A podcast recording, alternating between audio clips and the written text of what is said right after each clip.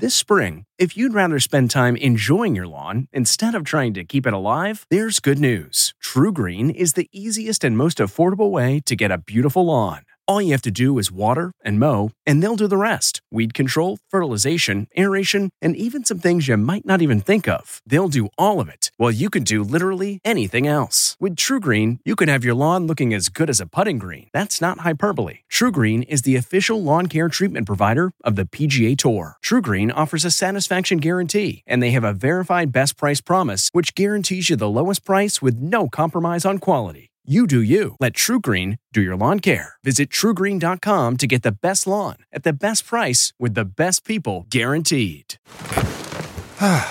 the comfort of your favorite seat is now your comfy car selling command center thanks to Carvana. It doesn't get any better than this. Your favorite seat's the best spot in the house. Make it even better by entering your license plate or VIN and getting a real offer in minutes. There really is no place like home. And speaking of home, Carvana will pick up your car from yours after you finalize your offer. Visit Carvana.com or download the app and sell your car from your comfy place.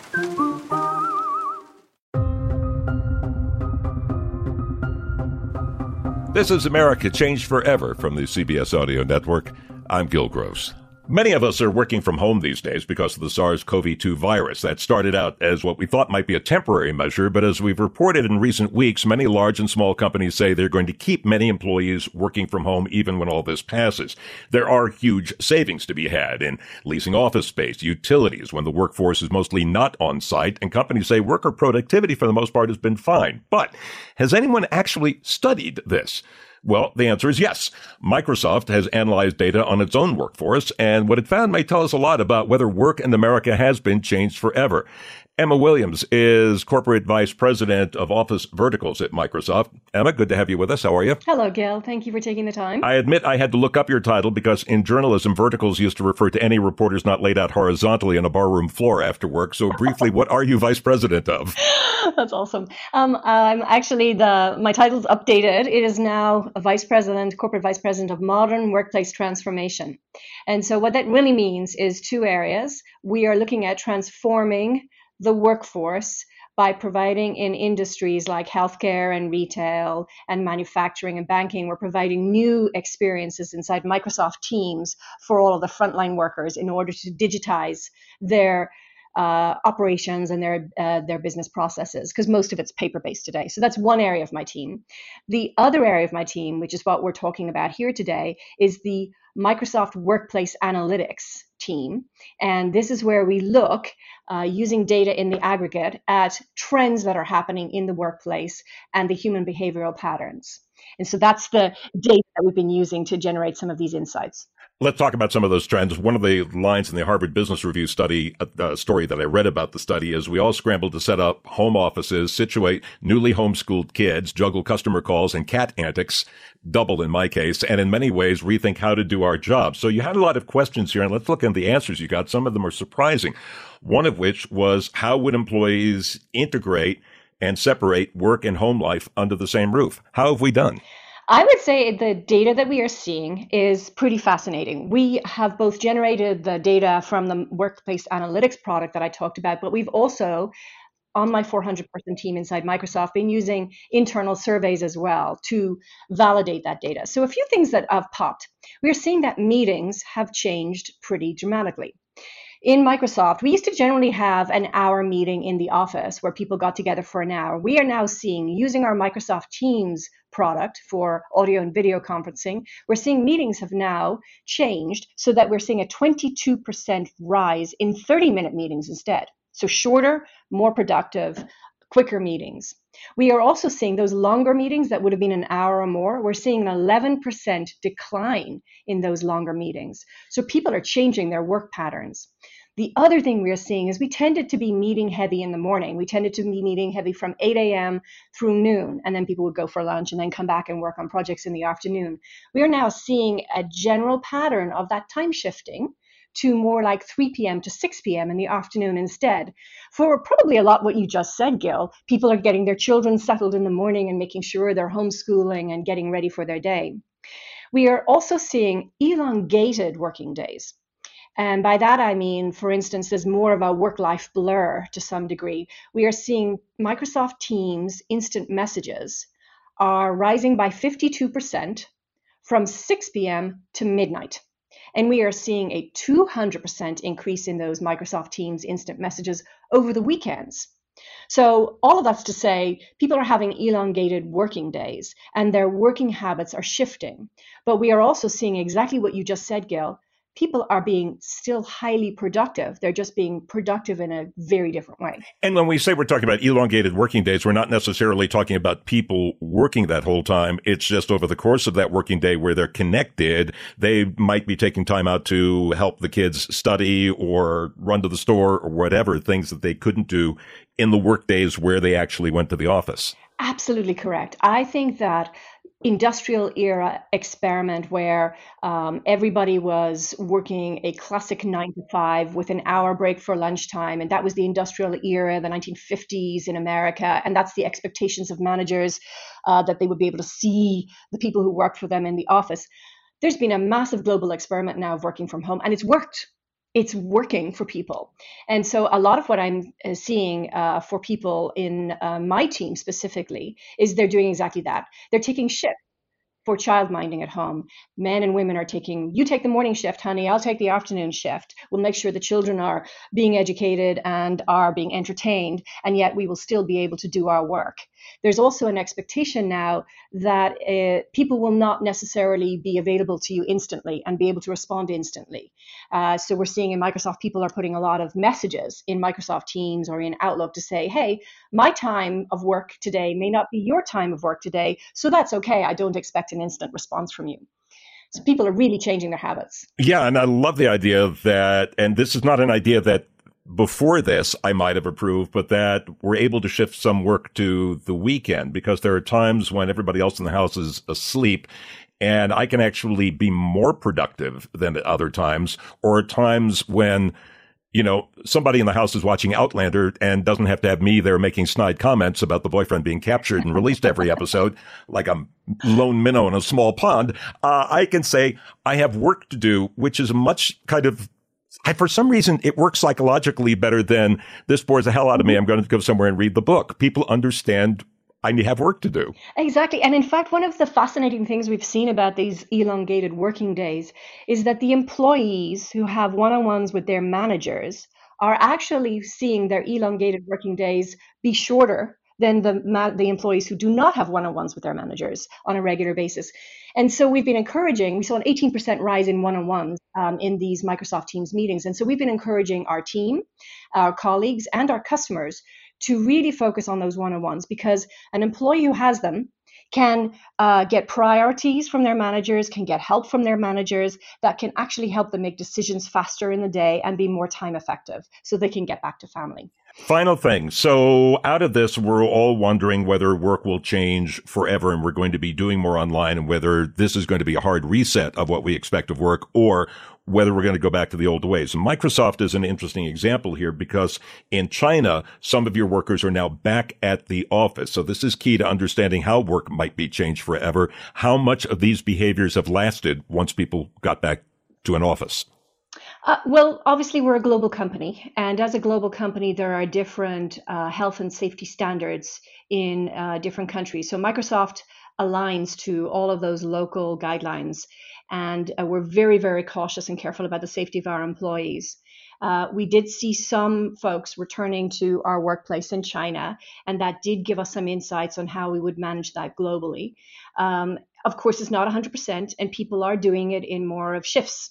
Um, we're seeing uh, people use different days, different shifts, and really going into the office more to work on same shifts with critical coworkers to achieve some outcome but it's not the classic nine to five anymore. And again we're going to see cultural norms that will change uh, from country to country and we're going to see uh, age and demographic norms so that will probably have a difference there as well. And it's not just gil for the people who work classically in the office where the entire world has changed. But the frontline workers have dramatically changed the way they work as well. Let me just give you a quick example from manufacturing. So in manufacturing today, uh, you can imagine one of the big things they do in manufacturing is machine maintenance and factory quality acceptance testing. Now, if you can't get your experts, who are quality experts, into the manufacturing plant along with the rest of your frontline workers, gosh, how do you do your job? How do you run your plant? So, we are seeing an integration of Microsoft Teams um, into an audio video headset that slots inside a safety helmet and this audio video headset is made by RealWear. And so you can have a hands free experience on a factory floor where the frontline worker has a little camera at the eye and a little microphone at the mouth, and they are showing the components in their hands on camera to the experts who are sitting back in their homes. And the experts are then able to say, check, Gil, that looks like that's hit our quality bar, so we can now ship this component. So manufacturing front lines are running on Microsoft Teams with new digital experience as well. And that world has dramatically changed for the front line from paper based. Our world has dramatically changed in so many ways. This is fascinating that it brings up some possibly positive ways it has changed in the midst of all of this. Emma Williams is corporate vice president of Microsoft who has been looking at all of this and studying this. Emma, thank you so much for being with us. It was my pleasure, Gil. Thank you. You're listening to America Changed Forever from the CBS Audio Network.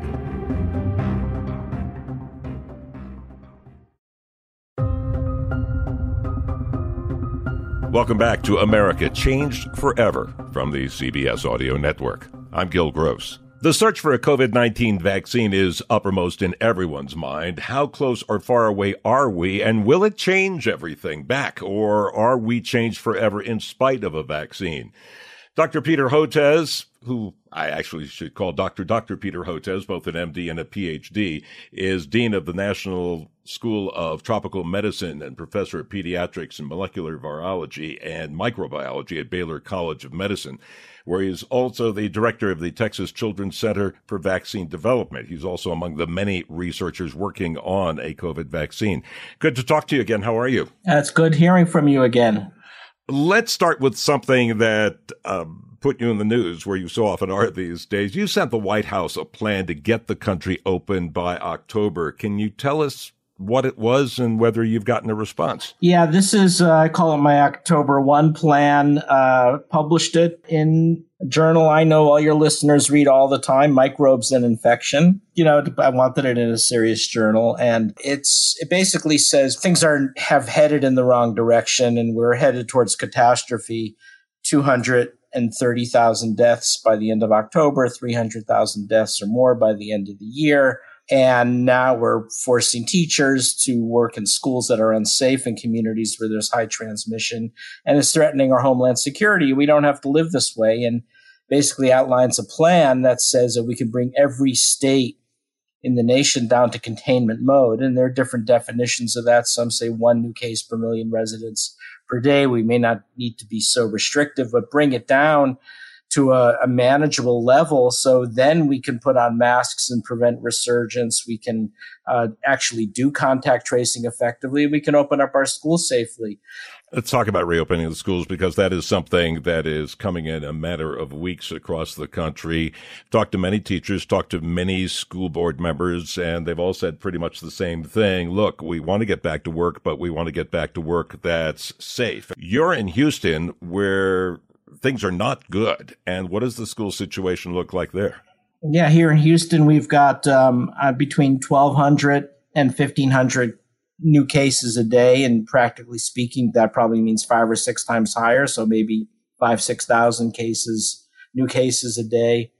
And you cannot open up the school system. And with that aggressive level of transmission, even though it's at a plateau now, it's plateaued at 100 miles an hour. And if you try to open up schools under that setting, it's just it's inevitable that teacher staff will get sick and uh, and all it my I believe that all it takes is one or two teachers in in the Houston Independent School District to uh, wind up in the hospital and it destabilizes everything and people will, will refuse to come to work and it'll shut things down. And that will happen in Miami and that will happen in Austin and Dallas. It'll happen in Phoenix. It'll happen in Los Angeles. And it's very frustrating for me because if you listen to the White House Coronavirus Task Force, you know, we heard Bob Redfield, Dr. Redfield on Friday, you know, appropriately point out the public health benefits of the schools. And we get that. It's not just a, for education. In many low income neighborhoods, kids depend on schools for their food security and uh, adolescents depend on their, for their mental health counseling. Everybody understands that, or anyone who's ever been a parent, like I have, I have four adult kids now, understands that. But you have to first do the hard work to bring the virus down to containment mode, as I'm proposing. Johns Hopkins now is also put out, and I haven't had time to read it in detail, but it looks like it's probably a, an appropriate way to go. And I want to get to vaccines in a moment, but let's stay with schools for a moment because that's something that you know we're facing around the country right now. Looking at the data right now, it looks as if while children who are infected with COVID 19 are more likely to be asymptomatic than older people, less likely to experience actual disease, although some do. Uh, they can still transmit to both children and adults. And one of the things there's an argument about it is like, well, at what age are children less likely to transmit it, say kindergarten first grade than they are in middle school and high school? Uh, what is your take on what you're seeing about the ability of children to spread the disease?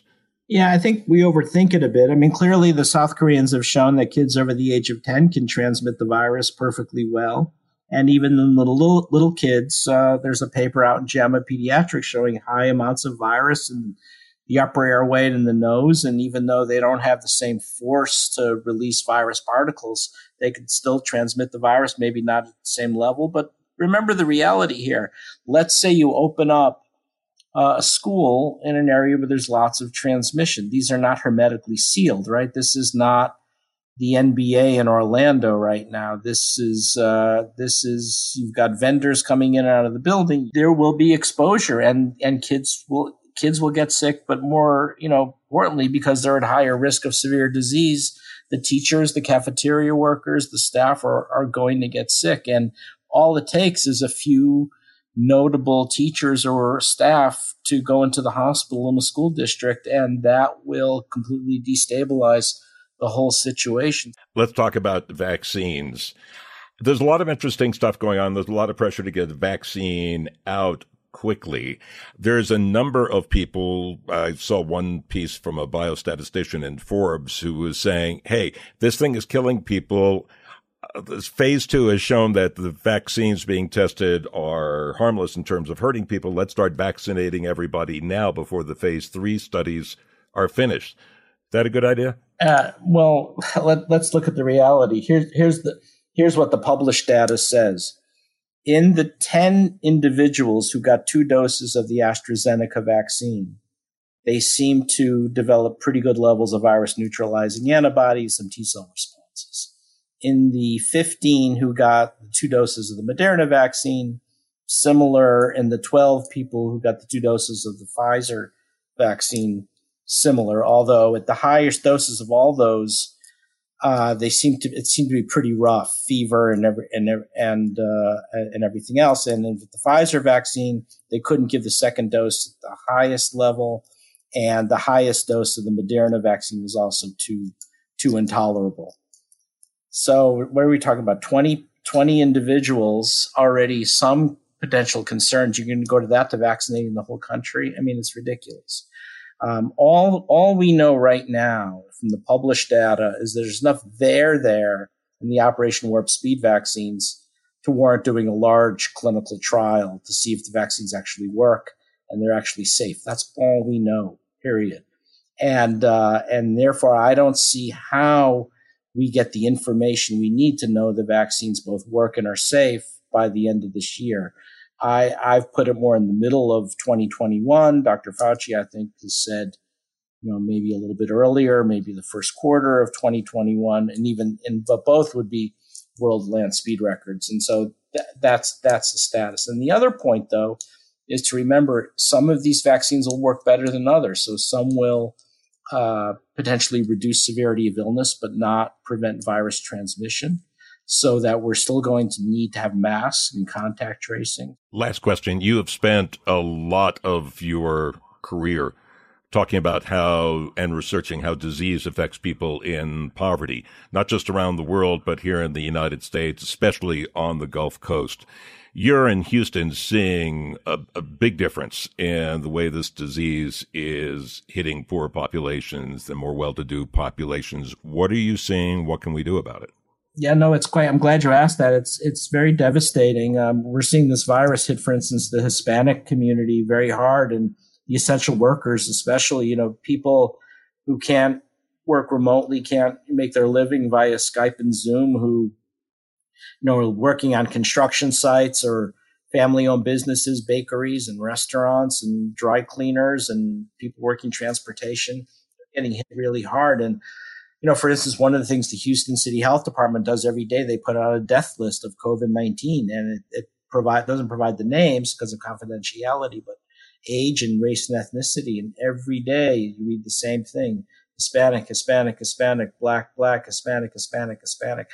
These Hispanic neighborhoods are just getting hammered by this virus and nobody wants to talk about it. And it's really upsetting what's, for instance, what's going down not only in Houston and the other metro areas of Texas and across the South, but down in South Texas, uh, you know, we had 64 deaths in one day last week in Hidalgo County in South Texas.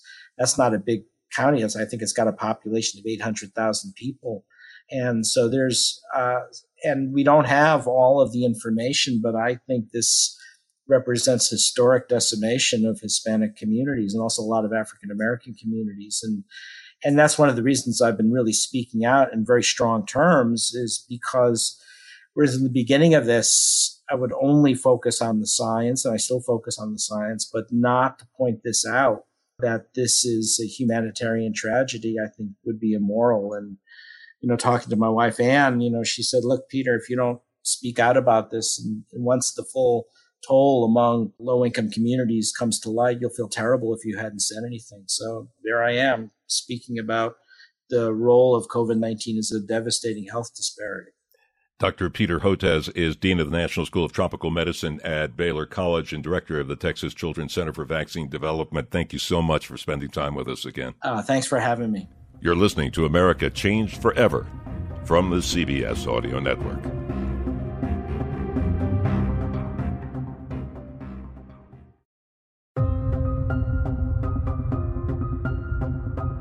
Welcome back to America Changed Forever from the CBS Audio Network. I'm Gil Gross.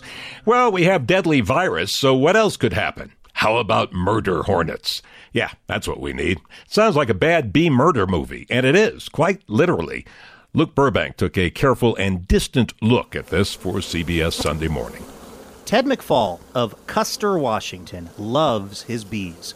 Like, really loves them some people love their cats, some people love their dogs, and beekeepers love their bees. Some bee colonies are a little more aggressive or, or a little, little more cranky. Some bee colonies are, are faster to, to store honey. Each colony kind of has its own little personality.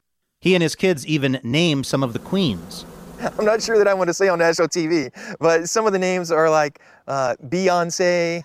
Uh, our favorite one this year was uh, Queen Elizabeth. Uh, just they, just silly names which is why it was so upsetting for him when he found one of his favorite, most productive hives had been slaughtered. That particular colony had a good 60,000 bees in it. They killed all the workers, the drones, the queen. They slaughtered every last bee in the entire in the entire colony. The likely culprit? Something called the Asian giant hornet, which you may have also heard called the murder hornet. More on that in a minute. Whenever they find a beehive, they will slaughter all the bees, go inside the beehive, and then rip out the pupa and rip out the bee larva, and then they will fly that back to their own young and feed that to their young. I mean, I know nature is violent, but that's like horror movie violent. Yeah, it is total horror movie violence. And it's not like the, the, bees are able to mount a defense because our western honeybee are totally helpless against this predator. Scientists think the hornets hitched a ride over to North America on a cargo ship and Chris Looney is hoping they don't get too comfortable here. They have one of the more painful stings that's known to, to humankind. Um, Looney is an entomologist in charge of exotic pests at the Washington State Department of Agriculture. Their jaw can actually um, can take a chunk of flesh out of a out of a human body. Yeah, I mean, if, if they bite you, they can take a little divot of, of skin out. Um, they use those jaws most of the time for for mashing up other bugs and, and turning them into the, the meatballs that they take back to feed their larvae. I guess you'd be hard pressed to decide which you're more worried about if one lands on you. Is it going to bite me or sting me? With five confirmed hornets found in Washington state, Looney and his colleagues are trying to figure out how to spot the hornets' underground nests and eradicate them before they start reproducing in large numbers. We're experimenting right now with infrared cameras, essentially, to see if we can locate those nests in the ground. The nest will stay at about 87 to 90 degrees Fahrenheit, so in the cool Pacific Northwest mornings, they should stand out um, to some degree. We are in talks right now with uh, researchers at University of Washington to see if we might be able to use radio transmitters or radio tags as a way to follow them back um, to their nest. Yes, you heard that right. These hornets are so large, up to two and a half inches long, that you can actually attach a radio transmitter to them. To eradicate the hives, Looney and his colleagues will have to wear special hornet proof suits because the hornet stingers are so long they can sting through regular bee suits. This is great. It will protect us from being stung, but you can imagine it's really hard to maneuver in this. First, though, they have to find them. So they've enlisted the help of regular folks, citizen scientists. This is trap 1535. Like Emily Neely of Burien, Washington, to make traps with orange juice and rice wine and hang them in their backyards. Then report what they find. Washington officials say if you live in the state and you see a giant hornet, you should take a picture of it on your phone and submit it. But otherwise, leave the insect alone, lest you end up like one of the people on this Japanese reality show. On the subject of Japan, the nickname murder hornets appears to have come from a possible mistranslation from Japanese, which went viral after it was used in a New York Times article. If you talk to Chris Looney or any other scientists, though, they'll tell you they're not really fans of the name. Murder hornet doesn't work for a couple of reasons. One of them, it exaggerates the human health risk. These are a human health risk. Like, like I said, we don't want to be stung by one. If you're allergic to one, obviously, that can be really dangerous. And even if you're not allergic, multiple stings certainly can lead to, um, to, to being hospitalized and sometimes rarely even death. But it turns out it's not that many people that die from this any given year in the places where it's native.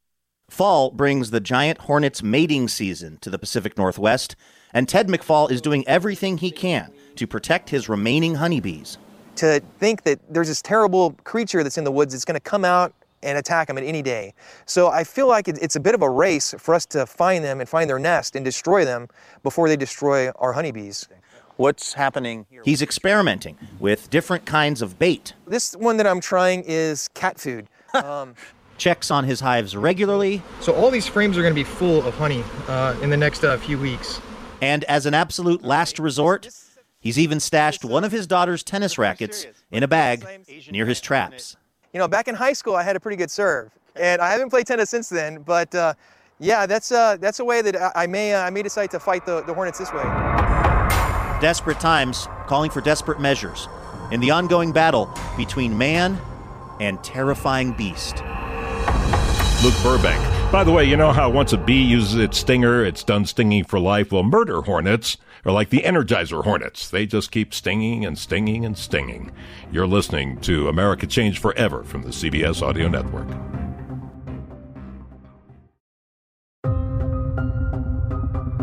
Welcome back to America Change Forever from the CBS Audio Network. I'm Gil Gross. And now, a TikTok Tech Talk. Not easy to say, somewhat easier to explain, but with so many different angles to the story, from national security to lip syncing dance moves, it'll take information from all the people I've talked with to try and keep this TikTok Tech Talk on track, and I promise that is the last time I'll do that. If you have never used TikTok, what it is is simply an app that has whittled down that old saying about everyone having 15 minutes of fame to 15 seconds. You get that long to post a dance move, lip sync, or comedy bit. May not sound attractive to you, but it has been to 100 million Americans and a billion or so people overseas. So this sounds pretty harmless, but the President and Secretary of State are quite upset about TikTok. They have asked for it to be banned, demanded military personnel take the app off their phone, and companies such as Wells Fargo and Amazon have demanded their employees take the app off, though Amazon later changed its mind. The reason is TikTok is owned by a Chinese company, which, though private, is answerable to the Chinese government. But what's really going on here? Well, that is not the easiest thing to answer.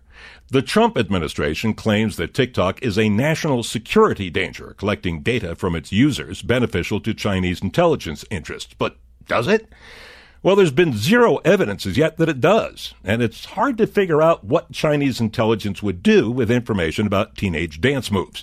Nor has there been any explanation of why the Chinese, who have successfully hacked into the United States Government Office of Personnel Management and Anthem Health Insurance, should even need this kind of Trojan horse for this kind of app that caters to this kind of audience. TikTok's United States subsidiary says, hey, we're an open book. Any data we collect stays in the United States and China never sees it. And so far, that does seem to be true. But is it trustworthy? And here's where things get murky. Under Chinese law, companies can be forced to comply with any and all Chinese laws.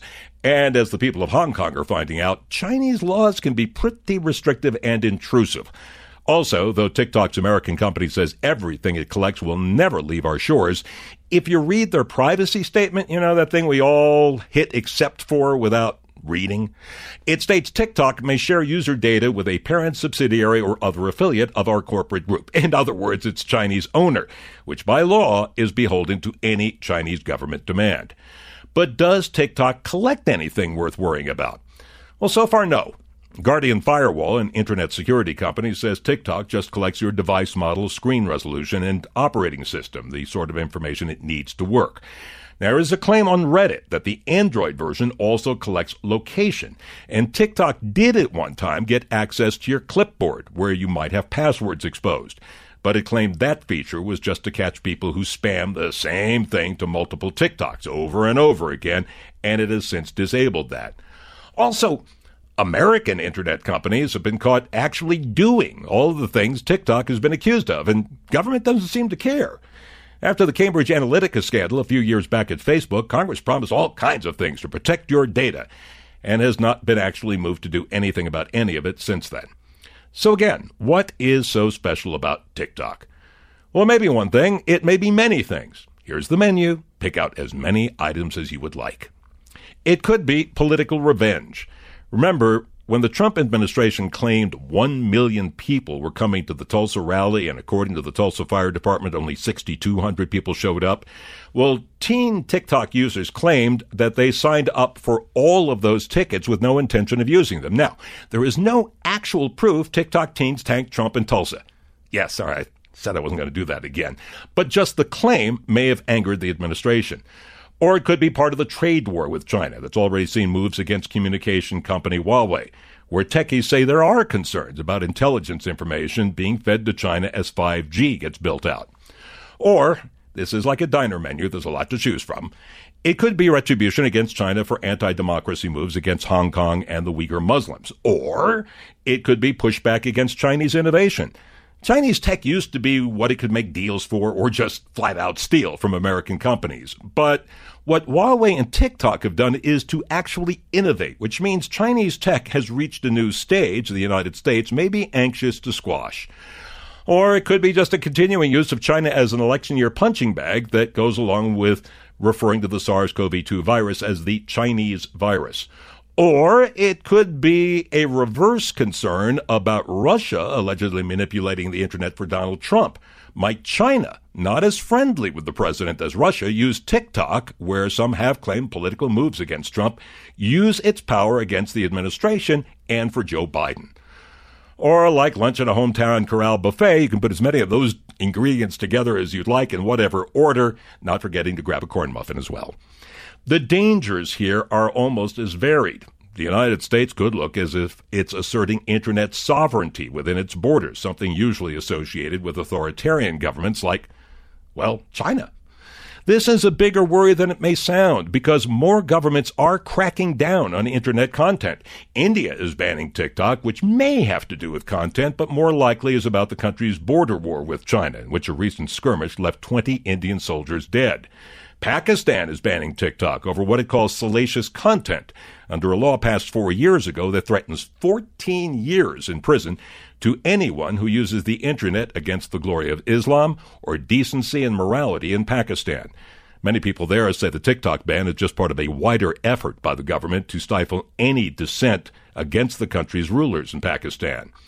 The attack on TikTok in the United States could also, even by allowing Microsoft to buy TikTok, be seen as a nationalistic grab at a foreign company.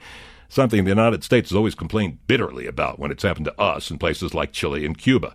And of course, China is also a major buyer of American goods, which many companies and farmers in the U.S. depend on, and a continuing trade war might be just the sort of thing a weakened United States economy doesn't need at the moment.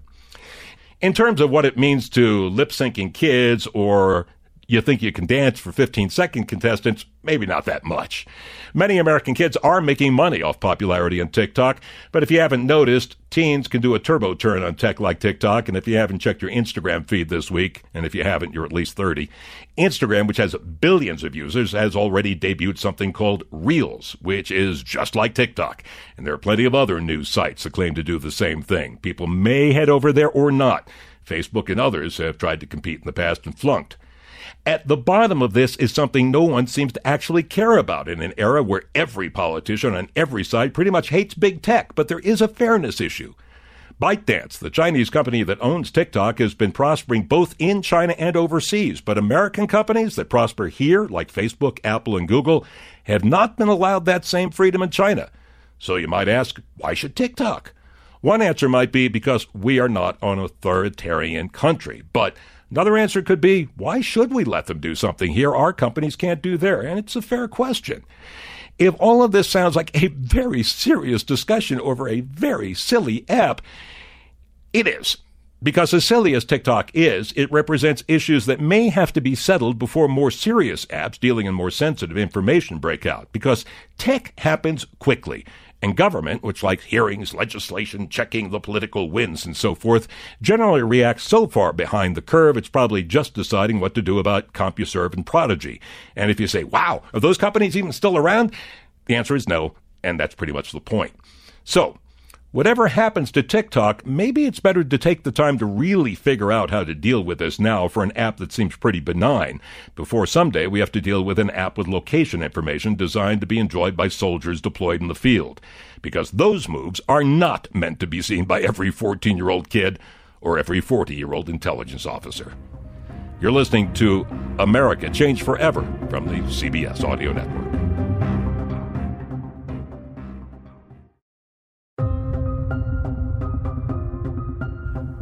Welcome back to America Changed Forever from the CBS Audio Network. I'm Gil Gross.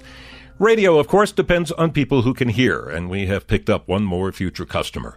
CBS News correspondent Janet Shamlian is in Houston with the story of a two year old child hearing the first sounds of her young life. There are so many firsts in a child's life, but few can compare to this. Can you hear Mama? Mama! Yeah, I think I think you can hear me. I think that is it. It's almost too much for Mavis Malone. She can hear for the very first time. It was almost as if she couldn't believe it. There's just that split second right before she covers them that I felt like she wanted to cry. Like, I heard it, you know. The two year old was born with profound hearing loss. Hopes were high a four hour surgery would change that. Doctors putting cochlear implants in both ears. The device is delivering sound directly to the auditory nerve. Now, without her mom signing, Mavis understands. Grandma. And a trip to the park with her older brothers is a whole new world. I'm happy that my sister can hear, and I love her.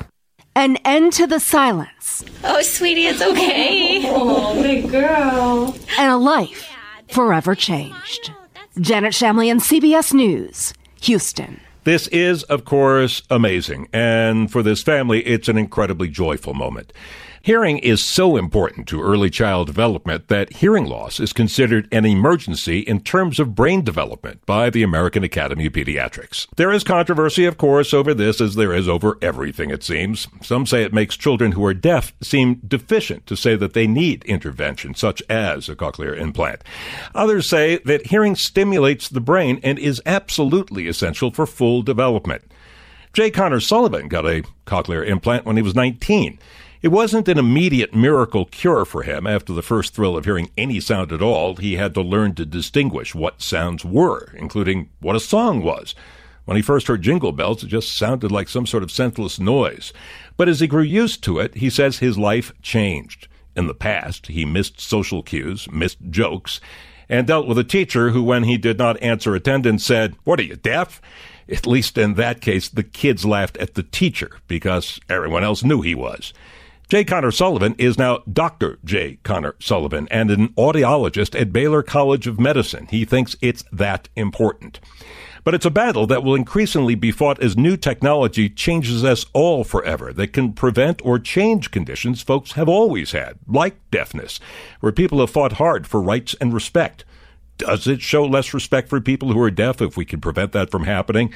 In the years ahead, more devices will be available that will enable hearing among those who have either been born or who have become deaf or even blind. Genetic therapy is also advancing, and people and lawmakers will have to decide where to draw the line. It's easy to say it's going to be drawn at whatever makes life easier for people, but is that just hearing and seeing, or things where the way people treat you makes life harder for you, like skin color or sexuality? In the meantime, what we have here is a joyous family and a happy two year old, and maybe the best thing is to let them have that joy while knowing there are bigger issues down the road. This has been America Changed Forever from the CBS Audio Network, produced by District Productive and Paul Woody Woodhull. I'm Gil Gross. Hey, Prime members, you can listen to America Changed Forever ad free on Amazon Music. Download the Amazon Music app today. Or you can listen ad-free with Wondery Plus in Apple Podcasts. Before you go, tell us about yourself by completing a short survey at wondery.com/survey.